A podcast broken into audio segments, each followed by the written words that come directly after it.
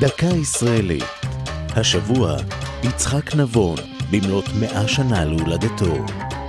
והפעם, סל תרבות.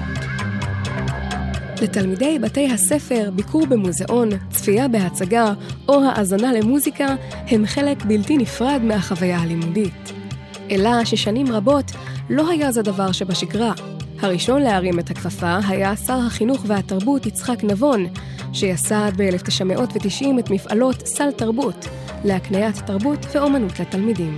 המיזם, שנועד להפגיש את ילדי ישראל עם היצירה המקומית, הצטרף לשורת יוזמות שהוביל נבון במשך ארבע שנותיו כשר החינוך. הוא פעל להטסת משלחות נוער להכרת מורשת השואה בפולין, הרחיב את חובת הוראת השפה הערבית לתלמידים היהודים בבתי הספר הממלכתיים, והורה להנחיל את מורשת יהדות המזרח במערכת החינוך. בשנת 89 הקים נבון את בית הספר סם שפיגל לקולנוע וטלוויזיה בירושלים, ומעורבותו בלטה גם בהקמת החברה למתנסים, כדי לצמצם פערים חברתיים בעיירות פיתוח ושכונות מצוקה. לתפקידו כשר החינוך הגיע לאחר שכיהן כנשיא המדינה החמישי.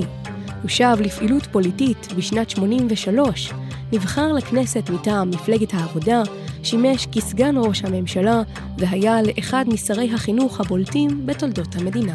זו הייתה דקה ישראלית על יצחק נבון וסל תרבות. כתב אדר גיציס, ייעוץ הדוקטור מרדכי נאור, הגישה עדן לוי.